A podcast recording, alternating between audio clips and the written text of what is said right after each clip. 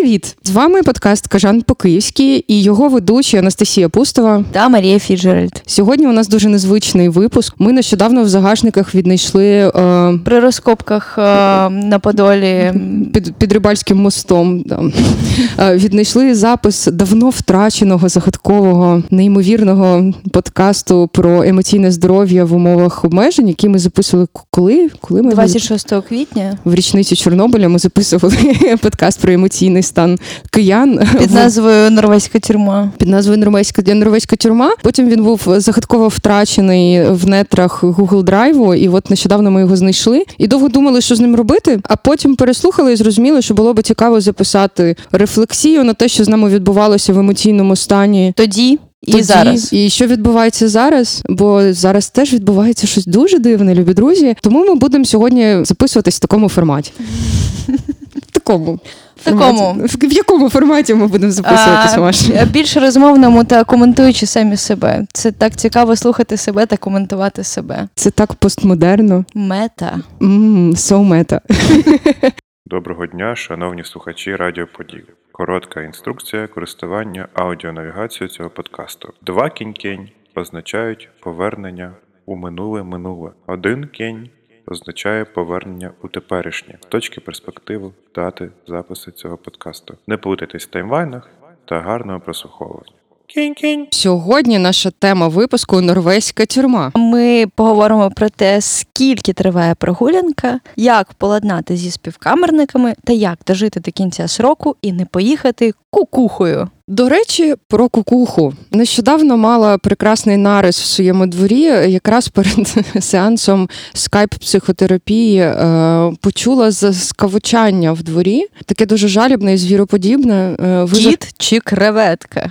Кажан? Ні, не кажан. Визирнула з вікна, і там сидів якийсь, ну, не дуже в адекватному стані тіп, з головою фактично між колін, руками зверху, хитаючись, вив на весь двір, двір такого колодязного типу. Ехо розноситься, красиво, сумно, і стало трошки стрьомно за те, як, в принципі, у нас містяни поживають з кукухами дух своїми. Подолу.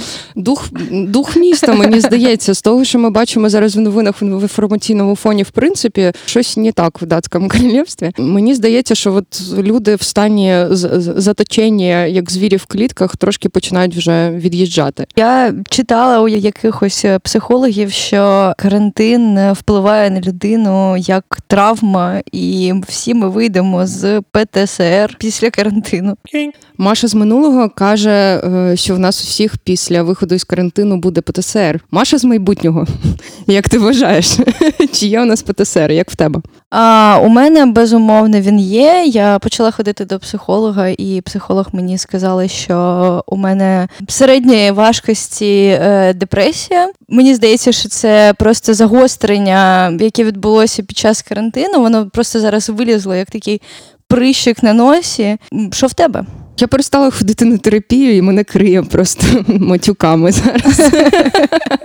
Перестала ходити з інших причин, але помітила те, що, в принципі, йшла весь карантин проти течії. Тобто, коли люди злякалися і сиділи по домівках, я гуляла пустими вулицями, насолоджувалась тим, яке місто красиве без людей і частіше б так. Коли люди почали розслаблятися більше, я почала напрягатися. І зараз, коли всі починають сидіти на літніках і спокійно гуляють вулицями без масок, і вже... Я, я днями потрапила на перехресті на Подолі, в, ну, в, просто буквально в корок. Я зрозуміла, що я, я два місяці не бачила стільки машин і людей одночасно на перехресті. Ти злякалась? Я злякалась. Мене реально Ну, у мене немає панічних атак і ніколи не було, але я думаю, що якби в мене була схильність, то це би була ситуація, в якій би мене схопила панічна атака. І зараз я навпаки, мені страшно, я, ну, я сиджу вдома значно більше. Не те, що я прямо сиджу і боюся, але просто зі своєю поведінкою опосередковано я розумію, що я значно більше зараз проводжу часу вдома і значно менше хочу виходити на вулицю, саме через те, що туди вийшли всі. Я не дуже готова з ними зустрітися, схоже. Ти дуже любиш людей, зрозуміло. Ну, да, люди таке. Я втомилася від них, так добре відпочиваю, що більше не хочеться поки. Це фактично багато хто порівнює з ув'язненням. Люди сидять в своїх камерах. У нас у багатьох, на жаль, в країні умови життя не дуже відрізняються від камер в цивілізованих країнах. І це викликає, зрозуміло, стрес, а головне відчуття несправедливості. Дійсно, обмеження е, на нас дуже сильно впливають. Вони інколи зрозумілі, а інколи зовсім не зрозумілі. Деколи абсурдні навіть. У нас, в принципі, була достатньо абсурдна ситуація, тому що порівняно з європейськими там ключовими країнами і містами, в Києві ввели локдаун сімнадцятого березня, коли в місті було тільки два випадки. А в країні на ранок сімнадцятого числа було сім випадків в Україні, два з них в Києві. На рівні інших країн, там у Франції ввели, коли було більше тисячі захворювань. Здебільшого це було більше тисячі захворювань на країну під час введення локдауну. У нас ввели одразу дуже швидко і не дуже пояснили, навіщо, і це викликало величезне обурення і от це відчуття абсурду. Ти знаєш, я б я тут увійду у роль, яка не дуже мені притаманна, але зараз я буду захищати владу. Оу-оу. Маша захищає владу, запам'ятайте цей день, двадцять шостого квітня, річниця Чорнобиля. Насправді, ну, у нас оголосили карантин десь через днів п'ять після того, як ВООЗ оголосила пандемію по всьому світу. Як на мене, Україна і Київ спрацювали достатньо красиво, тому що обмеження вводилися поступово. Ми з кожним днем бачили, як закручуються гайки нашої, нашої свободи, але... Чи Маша почала свободи? Хвалити владу, мені подобається це. Ну це, це також, знаєш, Пе Те Ес Ер такий вже, стокгольмський синдром. Вони закручували гайки нашої свободи, але поступово. Дуже дякую. А, ну, дивись, в Києві прикрили, там, наприклад, про транспорт, да, прикрили метро, ми побачили гігантські, іанські е, черги у е, транспорт, там, типу автобус чи тролейбуси. І потім ці черги, вони зупинилися. Ну, ну тобто... Це теж дуже швидко перекрили, так, це правда. Але зараз, ну, от, наприклад, якщо порівнювати нас там з цивілізованими країнами, в Нью-Йорку, які, ну, просто в епіцентрі жаху, у них працює метро, і у них працюють автобуси і, ну, там, інший громадський транспорт. І ми бачимо, що у них зараз такі натовпи, ну, біля транспорту, як у нас були в березні. Маша, що як? Ти досі задоволена діями влади наразі, на виході з карантину? О, на виході з карантину у мене є дуже багато питань. Якщо в березні спрацювали швидко, красиво, то зараз е- швидко, але не красиво. Надто швидко, не надто красиво.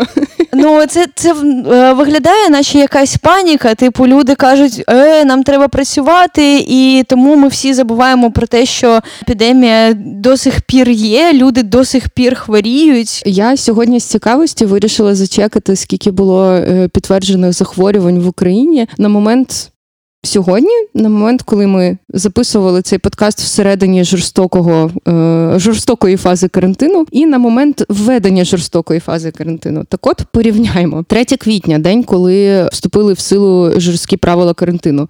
сто тридцять вісім нових випадків за день. двадцять шостого квітня, коли ми записували наш попередній подкаст, чотириста дев'яносто два нові випадки. Виявлених. Виявлених. На сьогодні чотириста сімдесят шість нових випадків. Тобто, по-перше, mm. з квітня до зараз, якщо хтось слідкує, то триста п'ятдесят - п'ятсот п'ятдесят випадків на день плюс-мінус тримається вже близько місяця. При тому жорсткі правила карантину вступили, коли нових виявлених захворювань було... Ну, десь втричі менше, ніж зараз на день. Де логіка? Де логіка? Чому ми виходимо з карантину в гіршому стані, ніж ми в нього входили? Чому відкривається метро при втричі вищих цифрах нових виявлених випадків? Це до питань, а чому... Я довго себе питала, я, я так чекала, коли полегшать всі ці норми. Свободи хотілося, свободи. Свобода наступила, а легше якось не стало. Дуже тривожно. І я думала, чому? А потім я подивилась на цифри, і я зрозуміла, чому. Бо я не розумію, що відбувається.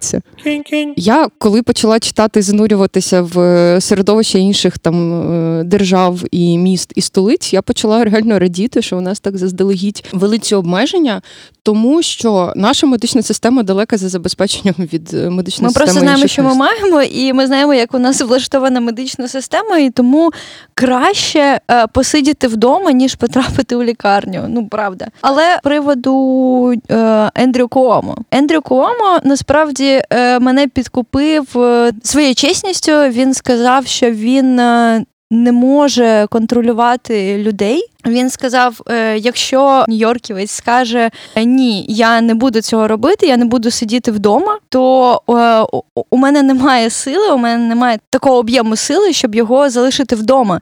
Тому що місто складається з дев'ятнадцять мільйонів людей, поліції не вистачить, ну що, з водометами на них йти. Ні, це, ну, держава делегує відповідальність на кожного. І це відбувається там в Берліні, люди також, їх ніхто не контролює, чи сидять вони вдома, чи не сидять вони вдома.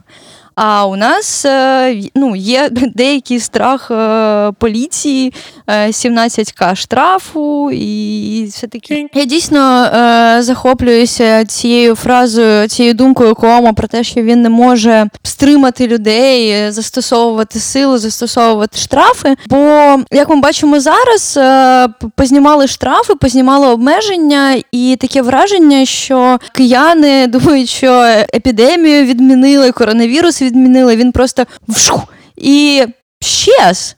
Але це не так. Я була в Каштані, і в перший день, коли запрацював Каштан, люди цілувалися, обіймалися натовпами. Це виглядало як хіпстерська лавра. Хіпстерська лавра. Ну так, чому їм можна, а нам ні? От таке враження. Хоча всі критикували лавру, до речі, тоді, і ржали з цього, і ми ржали з цього ще в першому випуску. Мене насправді настільки там яскрава думка Куомо, скільки, в принципі, публічно сказана ця його фраза про те, що він не може відповідати за поведінку людей, вона скоріше як лакмус паличка для суспільства, яке готове розділяти відповідальність зі своєю владою. Бо влада – це менеджмент. Ми можемо виконувати...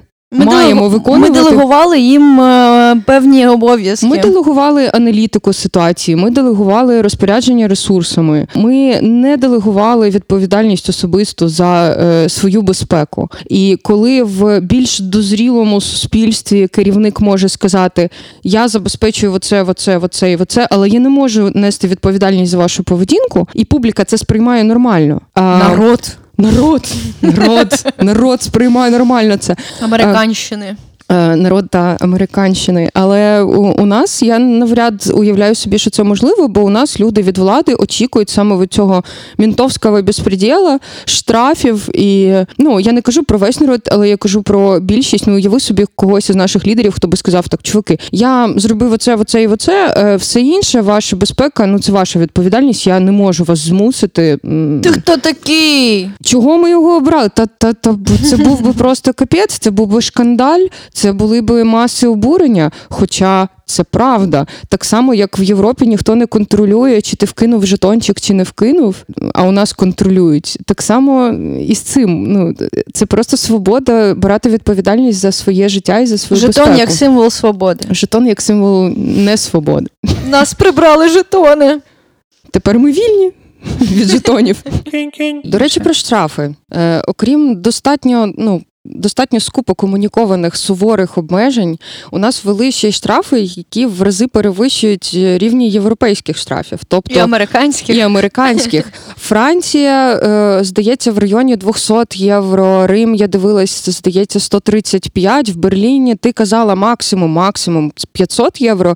У Від нас... десяти до п'ятсот. У нас мінімум виходить шістсот євро. сімнадцять тисяч – це приблизно там шістсот євро. Це у нас від шістсот, тобто... Від шістсот. При наших рівнях заробітку це накладає ще додатковий страхоужас на населення, при тому, що... Який компенсується тим, що мінти нічого не роблять. Нічого не роблять або докопуються показово. Тобто в нас всі міри, які були введені, вони достатньо такі показові, їх не з одного боку не контролюють, з іншого боку роблять якісь показові кейси, типу виловлювання з Дніпра нещасного чувака, який тепер опинився на футболках Радіо Поділ.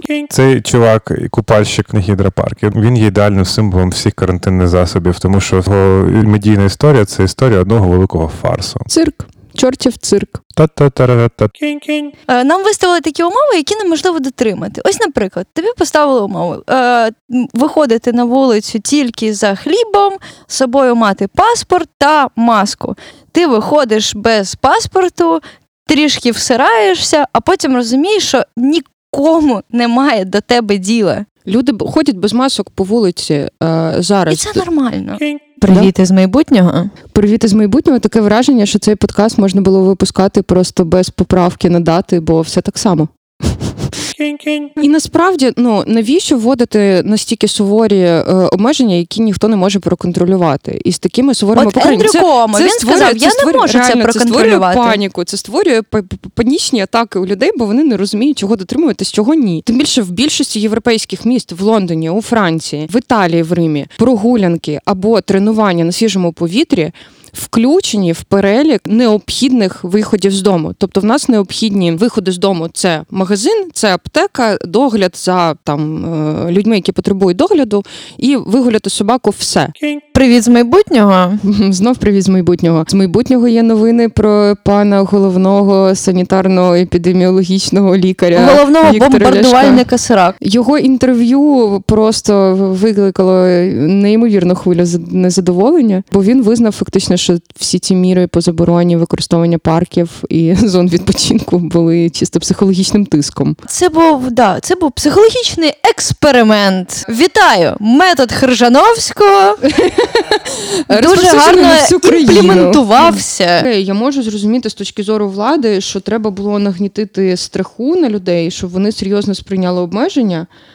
Але сказати про це – це підірвати довіру до влади, лайк, назавжди. Ну, як завжди буває, реакція людської психіки на всякі стреси. Це одна із реакцій – це гумор. І мені дуже сподобалася парочка твітів від киян.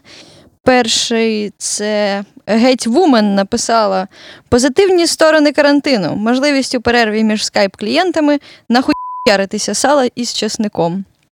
І е, ще одна, як на мене, це просто геніальна думка е, про те, що можна гуляти по незаконних застройках, е, все одно поліція Києва їх не помічає. Як відомо, е, дійсно гумор – це найкращі ліки, але інколи навіть ці ліки не допомагають. І потрібно звертатися вже за допомогою людей, які на ній розуміються. У нас є можливість поспілкуватися з людиною, яка приймає дзвінки про допомогу. Зараз ми поговоримо зі Златою Біневич, психологом і тренером з емоційного інтелекту освітнього хабу міста Києва, яка напряму контактує з киянами, які звертаються за емоційною підтримкою в ці нелегкі часи. Злато, доброго дня. Доброго дня. У нас пара питань до вас. Які загалом настрої киян, за вашими спостереженнями, що найбільше їх стресує зараз? Угу. Ну, якщо поділити, власне, усі звертання на певну кількість групів за типами запитань, звертань та запитів, які потребують вирішення чи емоційної підтримки, то можна поділити на наступні групи. Це запити, які виникають в процесі самоізоляції, ізоляції на карантині. Людям, звичайно, не вдається вести а, звичний спосіб життя, і це людей призводить до такої певної апатії, втрати сил, неможливості зібратися, навіть щоб робити якісь звичні речі, які їм за умови буденного життя давалися досить легко. Ну і це, звичайно, людей стресує, в людей виникають запитання, а чи все зі мною гаразд, в людей виникає почуття провини за це. Ну, от це, власне, дуже часто з такими саме звертаються. Ну і ще, власне, багато запитів стосується погіршення матеріального стану, тому що у зв'язку з карантином люди або втратили роботу взагалі, або були відправлені в неоплачувані відпустки, чи навпаки вони роблять ту саму роботу, яку робили раніше, але зарплату їм знизили, і це їх також тривожить, люди хвилюються. Може, можемо зрозуміти, да. Так, так. Багато пов'язано запитів з страхами захворіти на коронавірус, хоча так, це більш такі, ну, напевно, теж зрозумілі страхи, але вони виникають більше внаслідок, напевно, інформаційної такої атаки новинами стосовно вірусу, стосовно того, наскільки цей вірус загрозливий, тому що коли ми починаємо глибше розмовляти з людьми, розуміємо, що люди, в принципі, дотримуються правил карантину, вони знаються на тому, які симптоми коронавірусу і що робити в нас, якщо вони раптом відчують в себе ці симптоми. А скажіть, будь ласка, Злато, можливо, були якісь е, найяскравіші випадки, які ілюструють е, в ці настрої і стреси? Е, що найбільше вам запам'яталось з вашої практики? Ну, наприклад, був випадок, коли звернувся чоловік о, з тим, що він прийняв остаточно прийняв рішення покінчити життя самогубством і хоче, щоб ми йому пояснили, як про це правильно розповісти батькам. Чоловік вже дорослий, йому більше тридцять років, так що от так, так питання було сформульовано. Звичайно, в процесі розмови я як психолог зрозуміла, що це, власне, певна така, якби, форма а, кличу про допомогу. Так, людина просто, ну, власне, mm-hmm. розгублена, і їй потрібна допомога, хоча б спілкування, хоча б те, щоб його почули, прислухалися, вислухали. І, як на мою думку, насправді там не йшла мова про спланований суїцид, але тим не менше, ну, в людей з'являються такі думки, такі наміри. А mm-hmm. стосовно яких ще запитів, ну, такі бувають запити: поверніть все, як було. Ви повернули, Злато.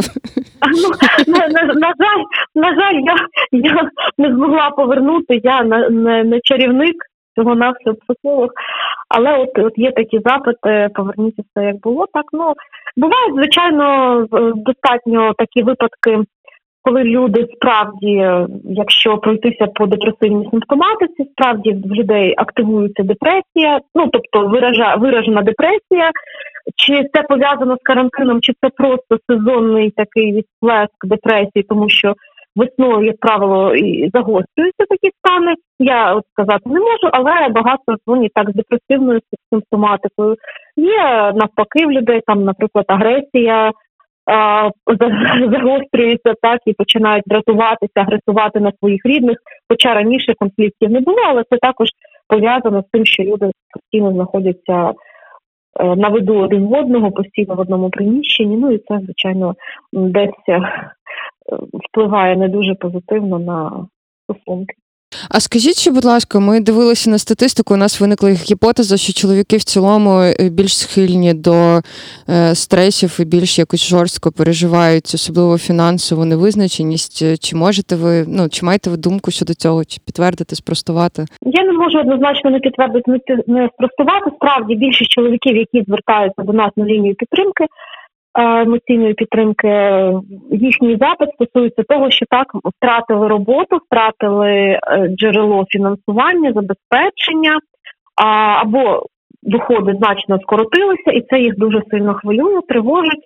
Ну і плюс чоловіків такий от специфічно чоловічий запит, як ігроманія. Тобто, О, цікаво. Власне, так, ті, хто грав, але якось давав собі раду в звичайних умовах, зараз відчули дуже сильний фінансовий тиск і навіть більше, скажімо так, втікають у цю гру. І, але добре в тому, що люди розуміють, що це їм загрожує, і в цілому люди готові працювати для того, аби якось справитися з цією проблемою, бо це фактично ігроманія, людоманія прирівнюється до наркоманії, алкоголізму та інших залежностей.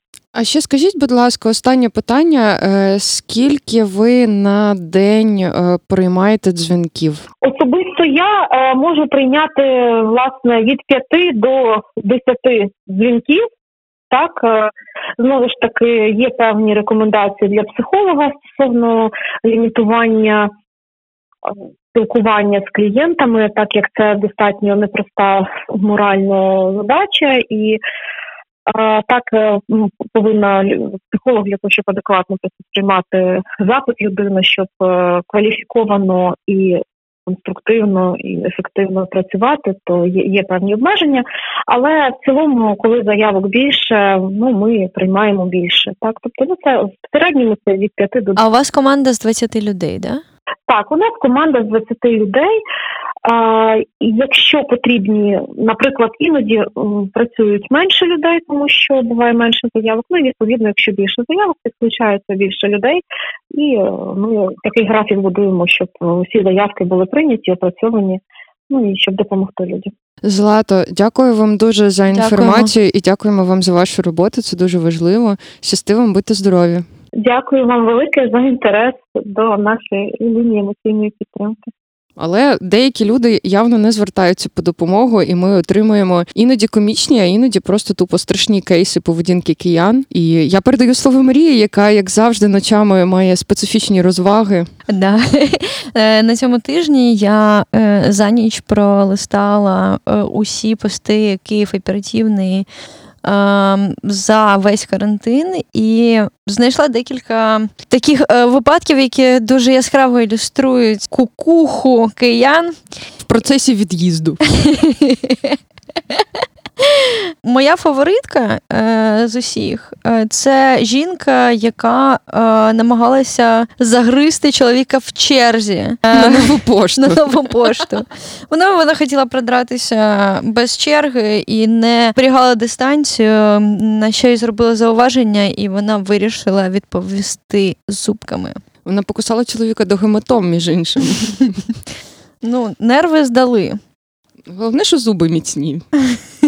Стрес у людей зі зброєю. Чувак на Солом'янці, який двадцятого квітня стріляв з вікна, нікого не попав. Але намагався потрапити по перехожих, між іншим. І е, заховав свою зброю в горщику з квіткою в сподіванні, що копи не знайдуть її. Але вони викопали. Я бачила на фотках розсипану землю.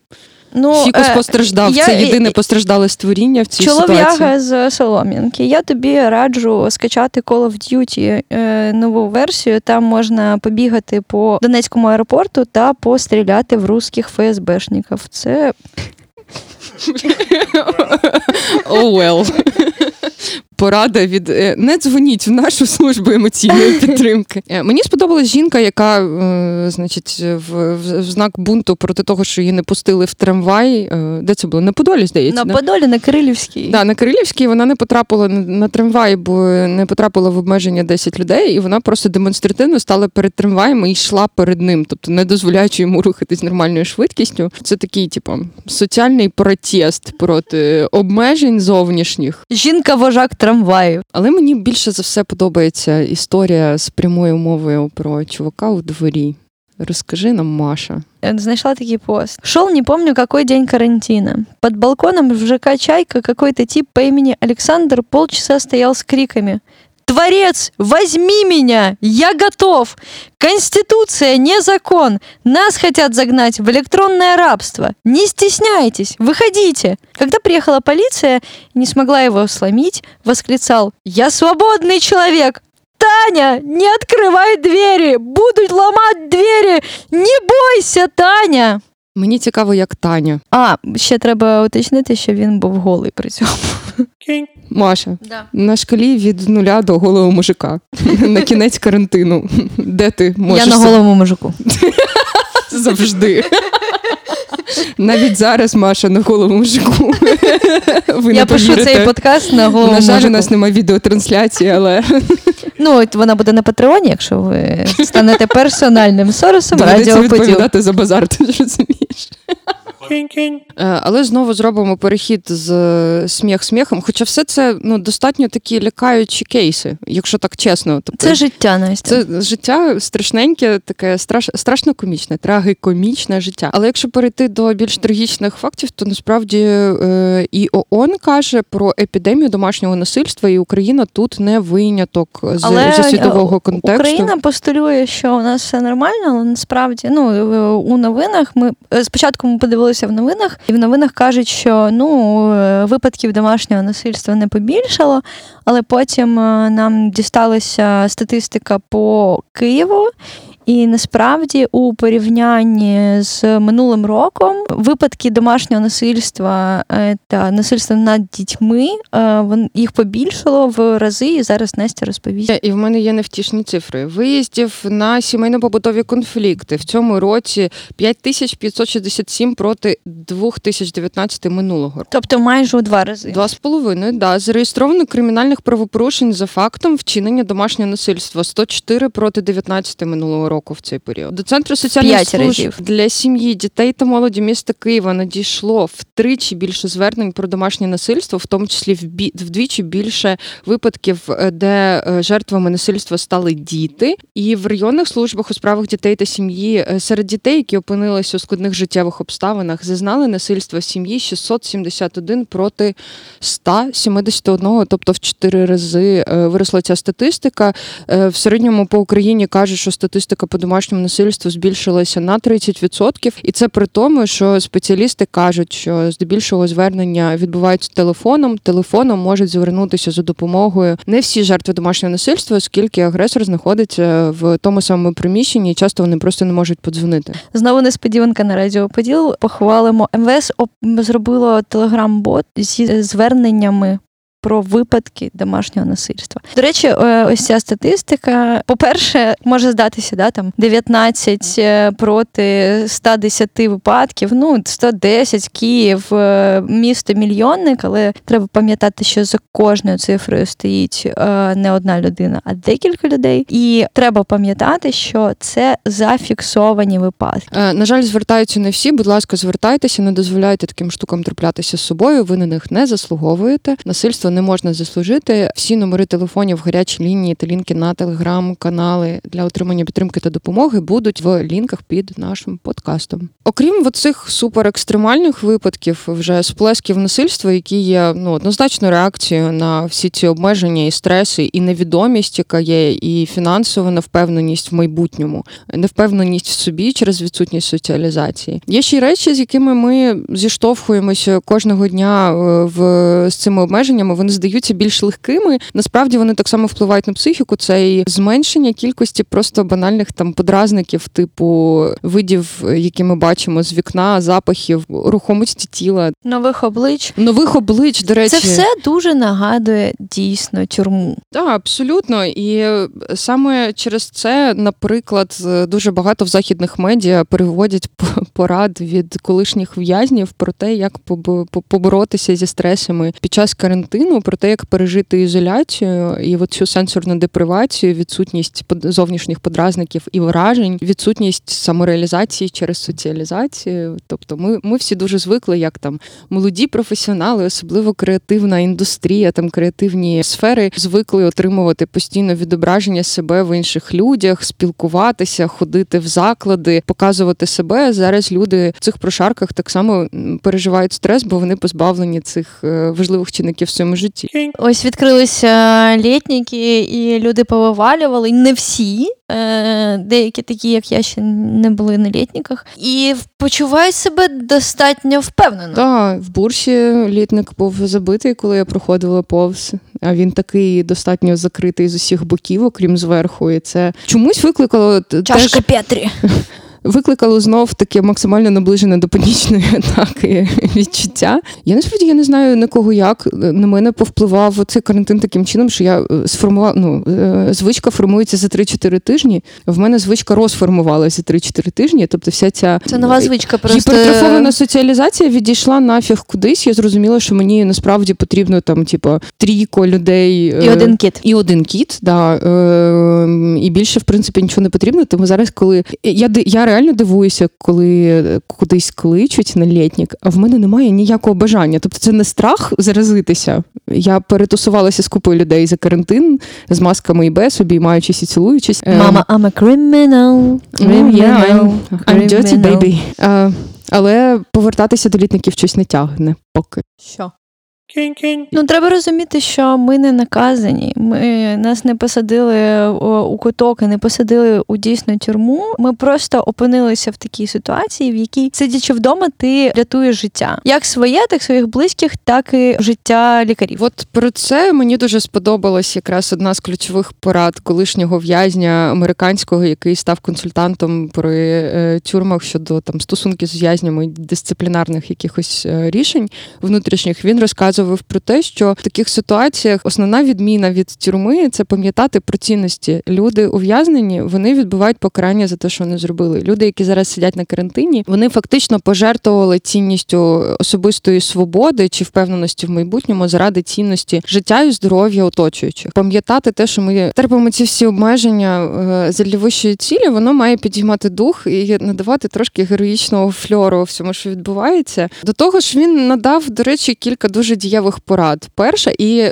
я перевірила, багато психологів так, так само підтримують ці поради і перераховують їх в своїх списках корисних хінтів, як пережити це все. Перше, наприклад, не дивлячись на те, що ви не виходите з дому або проводите зустрічі онлайн, зберігайте свою ранкову рутину. Видягайтеся, фарбуйтеся, причісуйтесь, приводьтесь до ладу, розмежовуйте робочі і зони, і зони відпочинку. Це те, що давно вже говорять всі, хто працює з дому. Цінуйте і притримуйтесь е, рутин і якогось режиму. І на відміну від в'язнів, які позбавлені е, красивих, симпатичних, е, гріючих душу речей і людей, цінуйте і пам'ятайте е, про все, що вас зараз підтримує довкола. Це ваші улюблені стільці, це ваші затишні пледи, це ваші подаровані близькими чашки, це фотографії з прекрасних місць, де ви були. Не забувайте про це, користуйтеся цим, звертайте на це увагу, бо дуже швидко забувається це все, коли люди знаходяться довго вдома, в них картинка стає суперзвичною, ми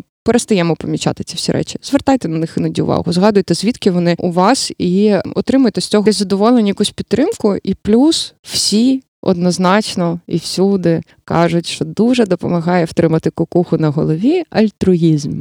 Чи допоміг мені альтруїзм? У мене був альтруїзм тільки по відношенню до своєї сім'ї. Тобто в, в, всередині комуни у мене достатньо нуклеарна сім'я, і я творила добро на десь людей тридцять. Згідно книги «Selfish Gene», це не альтруїзм, а егоїзм. Погоджуюсь. Мені було дуже-дуже приємно. В мене були альтруїстичні якісь активітіс. Я поменторила культурний хакатон, подопомагала креативним командам познаходити дідж... рішення для діджиталізації креативно-культурної сфери. І ми робили безкоштовні консультації для охочих за довільний донат. Це допомогло, до речі, ну, хакатон принаймні допоміг от якраз з дефіцитом незнайомих облич. Консультації, власне, теж. Бо найбільше не вистачало незнайомих і друзів, з ними, з ким було потрібно, я і так бачилась. А от якоїсь дотичності до абсолютно нових людей, її був дефіцит. І це чуть-чуть допомогло повирішувати ці проблеми.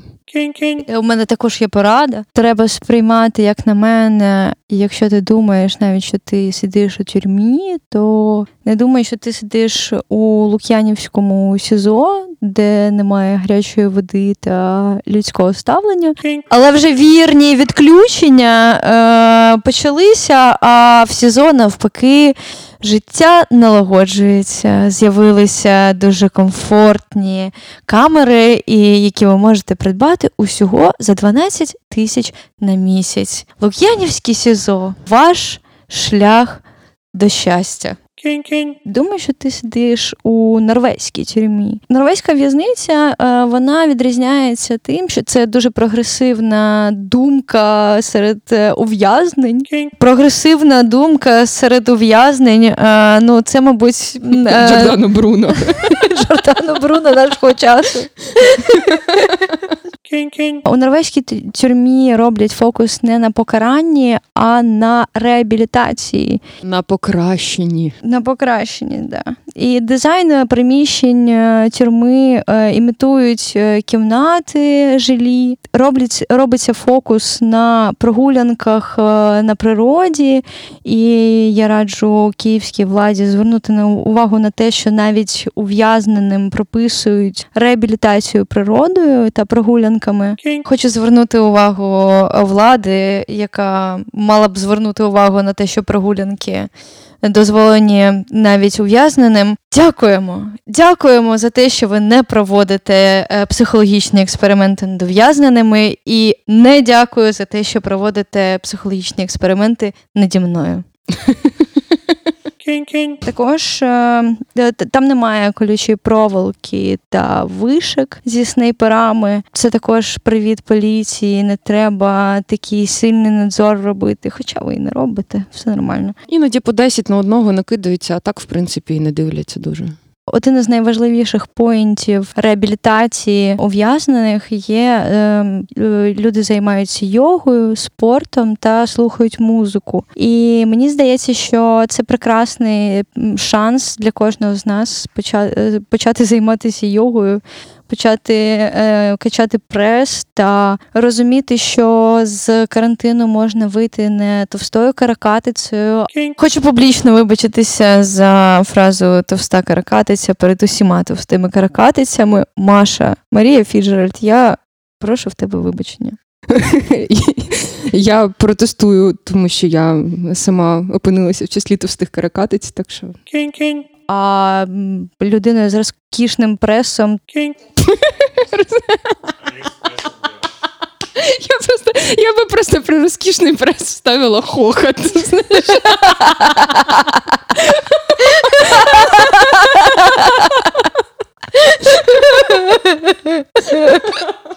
Та новим крутим плейлістом. Мені здається, що навіть якщо держава нам не може забезпечити таких умов, як прекрасні інтер'єрні дизайни норвезьких в'язниць, які кращі за більшість квартир Києва, і заняття йогою системні, і прекрасні садочки довкола з прогулянками, то ми, принаймні, можемо, як завжди, взятися в свої руки, як кияни вже звикли роками, і спробувати зробити свою власну версію норвезької в'язниці. Все в наших руках, онлайн-інструментів для цього є. Те, про, те, про що ми вже говорили, як класний спосіб повернути контроль в свої руки, це робити те, що ви можете для того, щоб допомогти тим, кому допомога потрібна. Підвозити лікарів, годувати лікарів, закуповувати маски.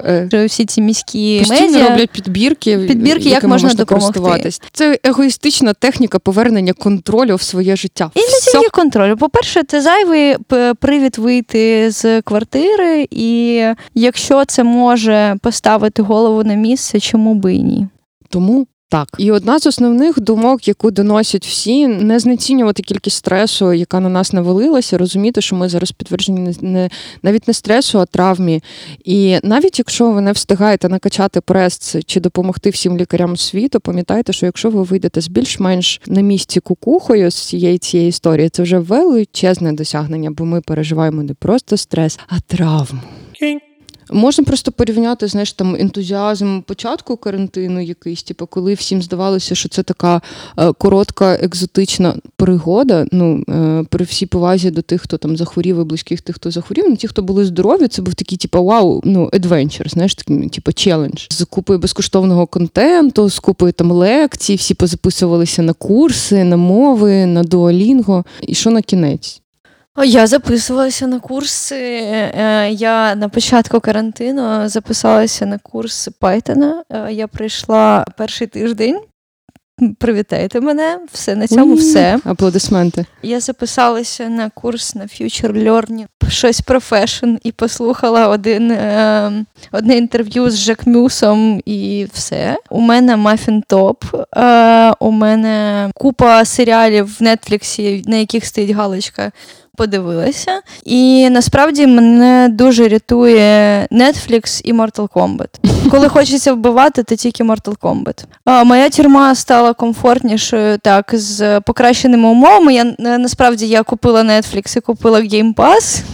Я цього не робила м, рік, як у мене є приставка. А, е, і на мене ще дуже яскраве і приємне, і лікуюче враження справила моя, мої двічі три вилазки в закритий ботсад. Я прилазила через паркан і просто минала усе і дивилася на крони дерев. Десь хвилин п'ятнадцять тупо дивилася в крони дерев, і це мені допомагало. Я вважаю, що такі соціальні експерименти, ну, за, за такі соціальні експерименти треба відповідати. Ну, та, ми ще довго будемо дивитися на наслідки цих прекрасних експериментів. Я, я би сказала, люди не дуже добре пройшли експеримент з норвезькою тюрмою навіть глобально, бо в момент, коли всі, хто міг, запроваджували якісь безкоштовні курси, контент, доступи і таке інше, я дивилася дослідження, там десь всередині квітня за один тиждень використання слова «bored» виросло в дев'ять разів в соціальних мережах. При тому, що всюди є купа можливостей для розвитку, пізнання мистецтва і таке інше. Насправді виросло, я дякую, що ти сказала, ти, типу, особисто підтвердила це, насправді найбільше виросли Netflix і гейм, геймерські платформи за цей період. Мене дуже гнітило, що у мене є там два курси, на які я підписалася, я їх не проходжу.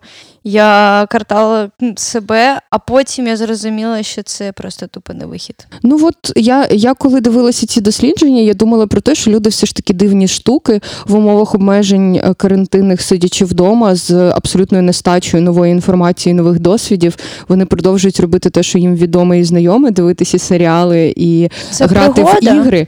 Але коли в тебе стільки всього змінюється довкола в плані новин і обставини, стресів, те, про що ми говорили на початку того випуску, все, що завгодно треба робити, щоб не поїхати кукухою.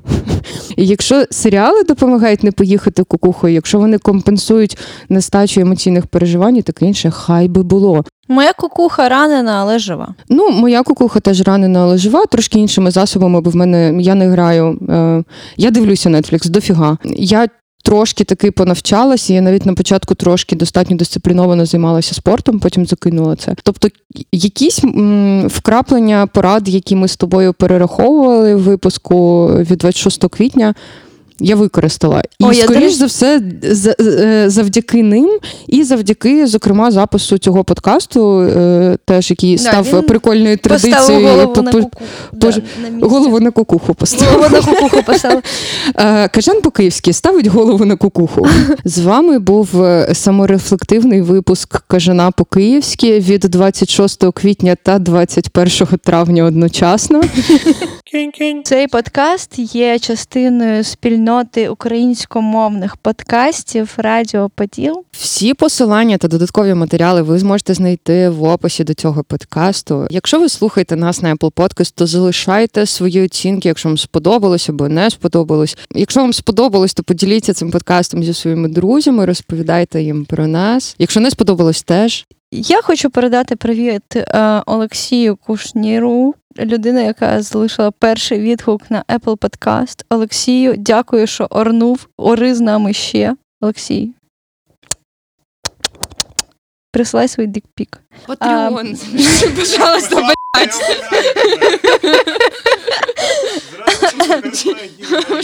Дикпік, дикпік, дикпік, дикпік, Маша, Патреон, блядь. Заради, заради Ісуса Христа та Діви Марії. Давайте свої гроші, ставайте персональним Соросом Радіо Поділ на Патреоні. Це був подкаст Кажан Покиївський про те, як місто переживає епідемію. З вами були Марія Фіцджеральд та Анастасія Пустова. Бувайте здорові! Та тримайте кукуху на місці. Радіо, радіо, потів, потів, потів, потів.